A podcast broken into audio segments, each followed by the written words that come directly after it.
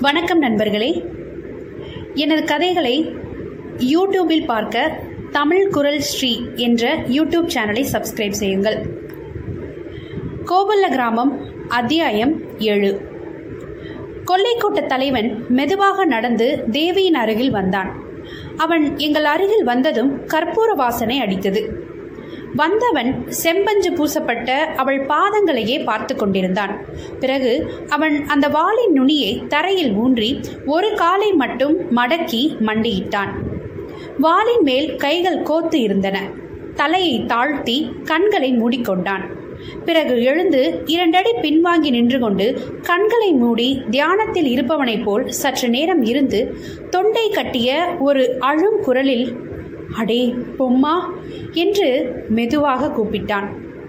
அறையில் இடைவாருக்கு பதிலாக இரும்புச் சங்கிலி அணிந்த ஒருவன் வேலை இடதுகைக்கு மாற்றி அதை பின்பக்கமாக பிடித்துக்கொண்டு வலது கையால் வாயை பொத்திக்கொண்டு தலைவருக்கு இடது பக்கத்தில் வந்து சற்றே குனிந்து நின்றான். இந்த வனம் முடிகிற வரையிலும் இவர்களோடே நீ போய் வழி அனுப்பிவிட்டு வா என்று சொன்னான். சொல்லிய பிறகும் அவன் அதே நிலையில் நின்று கொண்டிருந்தான். கூட்டம் விலகி வழி கொடுத்தது. பொம்மன் வேலை மார்பில் சாத்திக்கொண்டு இரண்டு கைகளையும் மரியாதையாக கதவு திறந்திருந்த பல்லக்கின் ஆசனங்களை எங்களுக்கு காட்டினான். சென்னாதேவி அதே கம்பீரத்தில் பல்லக்கினுள் என் அருகே வந்து அமர்ந்தாள். பல்லக்கின் கதவு அடைக்கப்பட்டதும் பிரயாணம் தொடர்ந்தது. பயந்த என் முகத்தை கண்ட சென்னா செல்லி பயந்து போயிட்டியா? என்று என்னை அணைத்து கொண்டு சிரித்தாள். எங்களுக்கு பிறகுதான் தெரிந்தது. அவன்தான் பிரபலமான கொள்ளைக்காரன் மல்லையா என்று திடுக்கிட்டு போனோம். கோவிந்தப்பா அவன் செய்த கொலைகளுக்கும் கொள்ளைகளுக்கும் கணக்கு வழக்கே இல்லை. சென்னாதேவியை அவன் கொல்லாமலும் அவளிடமிருந்த நகைகளை அவன் பறித்து கொள்ளாமலும் விட்டதற்கு காரணம் அவளுடைய தெய்வீக அழகுதான். அது பூஜிக்கிற அழகு. மல்லையா பெரிய கொள்ளைக்காரன் தான் என்றாலும் மகா பக்திமான் பெண்களை தாயாக நினைப்பவன். அவன் பூஜிக்கிற சண்டிகாதேவியின் வீர அழகை சென்னாதேவியிடம் அவன் தரிசித்தான் போலிருக்கிறது. ஆனால் கோவிந்தப்பா பெண்ணுக்கு இப்படி ஒரு அழகு இருந்தால் அவள் சௌக்கியமாகவே வாழ முடியாது. சென்னாதேவிக்கு எந்த அழகு கீர்த்தியை கொடுத்ததோ அதே அழகு அவளுக்கு சோகத்தையும் கொடுத்தது. இது அவளுக்கும் அவளுடைய குடும்பத்துக்கு மட்டுமில்லை அந்த சமூகத்துக்கும் துன்பம் கொடுத்தது என்று சொல்லிவிட்டு பூட்டி கொஞ்சம் ஓய்வாக இருந்துவிட்டு பிறகு தொடர்ந்தாள். சென்னாவின் வீட்டுக்கு முதலில் வந்த துலுக்கர்களான ரத்ன வியாபாரிகளைப் போலவே இரண்டாவது தரமும் சில வியாபாரிகள் வந்தார்கள். இவர்கள் ரத்தினங்களை விற்பவர்கள் என்று வந்தார்கள். இவர்களிடம் வேண்டிய அளவு கெம்பு கற்கள் இருந்தன. சென்னாவின் தகப்பனார் சிகப்பு பார்ப்பதில் தேர்ந்தவர். அவரே ஒரு பொற்கொள்ளரின் உதவியுடன் வேண்டிய கற்களை அவர்களிடமிருந்து தேர்ந்தெடுத்தார்.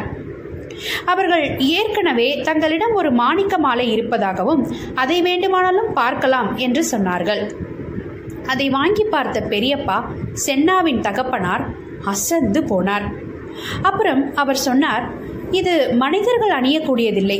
கோயிலுக்கு உரியது என்று சொல்லிவிட்டு இதை வேண்டுமானால் நாம் வாங்கி திருப்பதியில் உள்ள அலமேலு மங்கைக்கு சாத்தலாம் என்றார். பாதி உண்மையாகவும் பாதி வேடிக்கையாகவும். ஆனால் அது விலை திகையவில்லை. அவர்கள் சொன்ன விலைக்கும் இவர்கள் நினைத்ததுக்கும் ஏணி போட்டாலும் எட்டாது. சென்னாவின் பாட்டிக்கு இதை நாம் வாங்கத்தான் முடியல. எப்படி இருக்கிறது என்று சென்னாவின் கழுத்தில் போட்டு பார்க்கலாமே என்று தன் ஆசையை வெளியிட்டார் பெரியப்பா அதெல்லாம் கூடாது. வாங்குறதா இருந்தால் மட்டுமே போட்டு பார்க்கணும். வெறுமனா அதெல்லாம் கூடாது. அது முறையில்லை. என்று தடுத்து பார்த்தார். ஆசை யாரை விட்டது? நாம தான் மாலை செய்ய போகிறோமே வேண்டாம் அம்மா அது. என்று திரும்பவும் சொல்லி பார்த்தார் பெரியப்பா. நீ பேசாம இருடா. என்று சொல்லிவிட்டு உள்ளே திரும்பி நான் அபரஞ்சி என்று கூப்பிட்டாள். அவள் சென்னாவை அபரஞ்சி என்றுதான் செல்லமாக கூப்பிடுவாள். இவ்வளவையும் ஜன்னல் மறைவிலிருந்து கவனித்துக் கொண்டிருந்த சென்னா பாட்டியின் கையில் இருந்த மாணிக்க மாலையை பார்த்ததுமே வெளியே வந்துவிட்டாள். மாலையை அணிந்த சென்னாதேவியின் அழகு ரெண்டு மடங்காயிற்று. திருஷ்டி விழாமல் இருக்க பாட்டி அவள் கன்னங்களை தடவி இரண்டு கை விரல்களையும் மடக்கி அழுத்தி சடசடவென்று சொடக்குகள் விழ வைத்தாள் கோவிந்தப்பா அந்த துலுக்க வியாபாரிகளை நாங்கள் நிஜமான வியாபாரிகள் நினச்சி மோசம் போனோம். அவங்க அப்பொழுது எங்களை அரசாண்ட துலுக்க ராஜாவின் கையாட்கள் என்பதை நாங்கள் அறியவில்லை. மறுநாள் காலை எங்கள் குடும்பத்தாருக்கும் சுற்றத்தாருக்கும் நல்ல முறையில் விடியவில்லை. அதிகாலையிலேயே எங்கள் வீட்டுக்கு முன்னால் துலுக்க ராஜாவின் பட்டாளமும் அந்தப்புற மூடு பல்லக்குகளும் வந்து நின்றன. நாங்கள் வீட்டை விட்டு ஓடி போகாமல் இருக்க சுற்றிலும் பாராக்காரர்கள் வந்தவர்கள். இதை நாங்கள் தப்பிதமாக எங்கே நினைத்துக் கொள்வோமோ என்று அது மரியாதைக்காக என்று எங்களிடம் சொன்னார்கள். ராஜாவின் காரியஸ்தர் ஒரு பிராமணனை போலிருந்த வயசாலி அவர்தான் எங்கள் பெரியப்பாவை கூப்பிட்டு பல்லக்குகளில் கொண்டு வந்திருந்த வைர வைடூரிய நகைகளையும் முத்து மாலைகளையும் பட்டாடைகளையும் ராஜாவின் மற்ற சன்மானங்களையும் மரியாதைகளையும் ஏற்றுக்கொள்ளும்படி சொன்னார். ராஜாவினுடையதை மறுக்க முடியுமா? ஆனால் துணுக்க ராஜாவிடமிருந்து வரும் இப்படி மரியாதைகளை ஏற்றுக்கொள்வதிலுள்ள அபாய அபாயங்களையும் நாங்கள் கேள்விப்பட்டிருந்தோம். கடைசியில் நாங்கள் பயந்தபடி ஆயிற்று. வந்தவர்கள் சென்னாதேவியை துலுக்க ராஜாவுக்கு பெண் கேட்டார்கள். அந்த வயசான பிராமணன் பெரியப்பாவை பார்த்து அப்பாய் நீ ஒன்றும் பயப்படாத. ராஜா உன் பொண்ணை கல்யாணம் செய்து தனக்கு ராணியா கொள்ளவே இஷ்டப்படுகிறான்.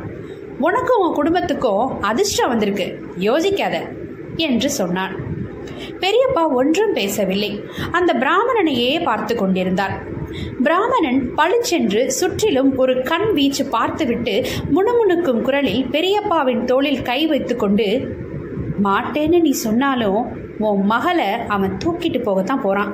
கடவுள் விட்ட வழின்னு பேசாம சம்மதிச்சிடு காரியஸ்தனின் கையை பெரியப்பா தனது தோளில் இருந்து தள்ளினார். தனது மகள் இவ்வளவு அழகாய் இருக்காளே என்று பெருமைப்பட்ட சென்னாவின் தாய் ஐயோ இவள் ஏன் இவ்வளவு அழகோடு பிறந்தாள்? என்று கண்ணீர் விட்டாள். யாரும் எதுவும் பேசவில்லை. பேச்சு நின்று போய்விட்டது. அன்னபானம் கிடையாது. வீட்டில் ஒரு துக்கம் நடந்திருந்தால் கூட இவ்வளவு வருத்தப்பட்டிருக்க மாட்டார்கள். பெரியவர்கள் யோசித்து யோசித்து பார்த்தார்கள். ஒரு முடிவுக்கும் வர முடியவில்லை அவர்களால்.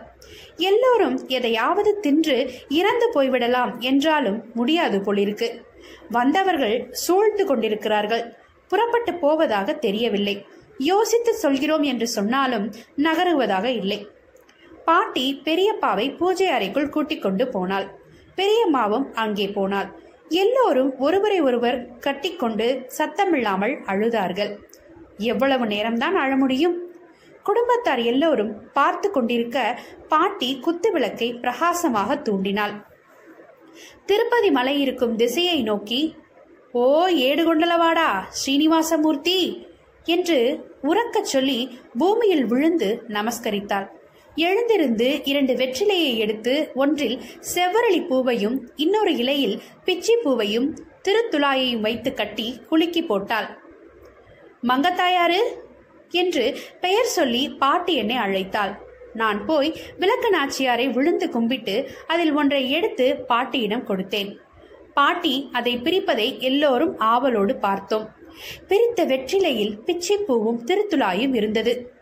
பகவானே நீ என்ன நினைச்சிருக்க என்பது உனக்குத்தான் தெரியும்.